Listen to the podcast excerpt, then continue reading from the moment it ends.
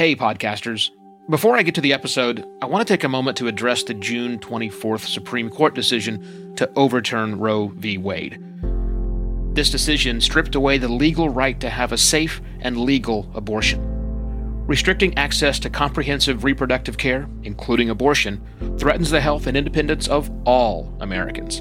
This decision could also lead to the loss of other rights. To learn more about what you can do to help, go to choice.crd.co. That's choice.crd.co. And I encourage you to speak up on your podcast as well. Take care and spread the word. I have been podcasting since October 2004, so clearly you should listen to me. But I'm also an old white guy. In the future, maybe you'll stop listening to me.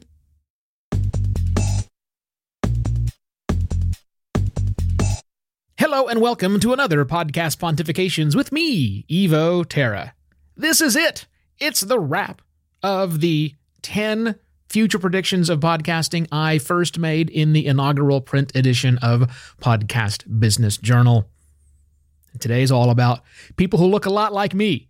Because as I said in the magazine, number 10, in the future, old white men will become less relevant, at least as in podcasting and hopefully everything else in the world as well. So, yeah, I've been at this a long time and I was born a white man. So that doesn't invalidate my voice. However, I am wary, as you should be wary, of the argumentum ad antiquum. And my Latin is terrible. But basically, that is the argument of antiquity, the fallacy of that, saying that if it's old, it must be good. Well, sure, I've been doing this a long time, so clearly my advice must be great. And it is, I assure you, he said, as an old white guy. But, you know, yeah, we did some great things with a lot less tools than we have available today. We established some wonderful processes and practices that have made sense for the last 15 years.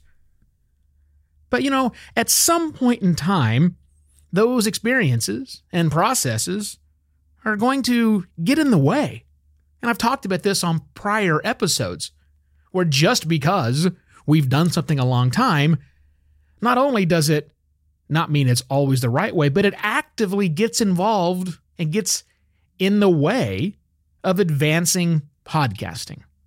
Because when we're establishing processes and procedures, those tend to get hard to change. Now, as I said in the article, nature has a way of rectifying this problem on its own. However, rather than just simply dying off, I think you can stop giving so much attention to people who look a lot like me a lot earlier in the process. And the reality is this there are a lot, and I mean a lot, of valid voices full of great ideas and concept who are neither of the things I am, none of the three things I am. They're not old, they're not white, and they're not men. Now, I'm, I'm all three of those things, as I said previously. But that doesn't give me any special, it shouldn't give me any special privilege, even though I know that it does. So, what I'm doing and what I encourage you to do is actively seek out voices that are not those three things, that are none of those three things, that aren't old and white and male, maybe two, maybe none. You find the right kind of voices for you because podcasting has already matriculated people with amazing skills, some of which have only been doing this for a year or so. Many have been doing it for just as long as I have, or almost as long as I have, just don't happen to share the same dangly bits as me. So, my job to make sure that I stay relevant as much as I can as I try to incorporate as many of these different voices. But I'll tell you what, if I'm honest, it's really rough for me. I can find the female voices. That's not a problem because there have been females in this batch since I have been doing that. People like Mur Lafferty, people like Mignon Fogarty, people like, oh, just that's just a handful. That's just two. There's so many more. I know them. And that makes it easier for me. Where I struggle, and I'm being honest and open here, where I struggle is going beyond that, trying to find the other voices. And I know that they exist. And so it's my job to actively go out and seek other voices that don't, of people who don't look exactly like me. And I encourage you to do the exact same thing. Now, how you do that, I don't know. You know, uh, that's that's a tough thing to do. It's not like when you go search your various podcast applications that it's the search bar. We know search and podcasting sucks as it is. How do you search for non-old white men voices in podcasting? It's not easy, but it's also not hard. There are plenty of other lists out there, plenty of people who are communicating and conversing. The biggest thing I'm doing right now is I'm attending more conferences. I'm going out and I'm trying to get to know some of the speakers, some of the producers, some of the people who are talking to these groups and listening to what they have to say. I am purposely avoiding my friends. Yep. When I go to these conferences, I purposely avoid my friends who've been doing this every bit as long as I have, who are also old white dudes. I'm not going to their sessions. Instead, I'm going to different sessions so I can actively hear different voices. Because I think that's important. I know that's important as we propel podcasting forward. It can't always be about people that look like me.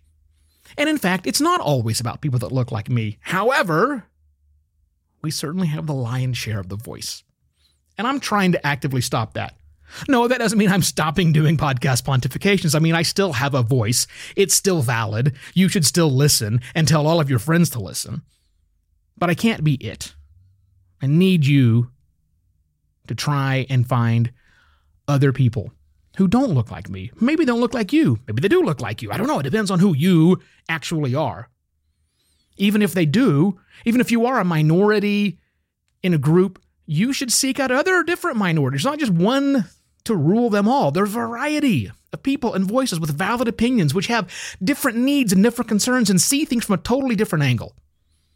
And I'm really working hard to try and add more of those voices into my world in podcasting, as well as everywhere else in life. So rather than get preachy and soapboxy, which I'm afraid I'm already winding down that road, I'm just going to end it here and say thank you very much for listening to me, but pretty please with sugar on it. Go find other voices to listen to as well. Now, I hope that you enjoyed these 10 future predictions of podcasting. I hope that last one and all of them actually come true, and I think they will on a long enough time scale. Three things before I go. If you would like to continue the conversation and tell me the voices that you are listening to, please do that. In fact, tell everybody about that. You can comment right here, or you can go to flick dot group slash podcast pontifications and leave some comments there. We've got around 48 or so people that are participating in this Flick group just for us, which is great. If you would like to still buy an old man a coffee, go for it. Buymeacoffee.com slash evoterra is one way to show your support. And of course, if you are in business and need help with your podcasting, hey, that's what I do. Get in touch with me, evo at podcastlaunch.pro. Go to podcastlaunch.pro for a list of all the services we offer clients, and I shall be back tomorrow with yet another podcast pontifications. Cheers!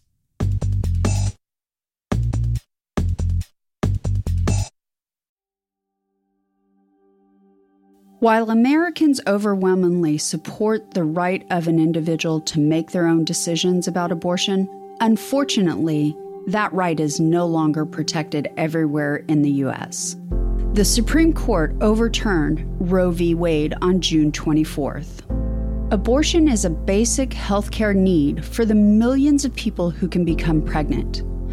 Everyone should have the freedom to decide what's best for themselves and their families, including when it comes to ending a pregnancy. This decision has dire consequences for individual health and safety and could have harsh repercussions for other landmark decisions. Restricting access to comprehensive reproductive care, including abortion, threatens the health and independence of all Americans.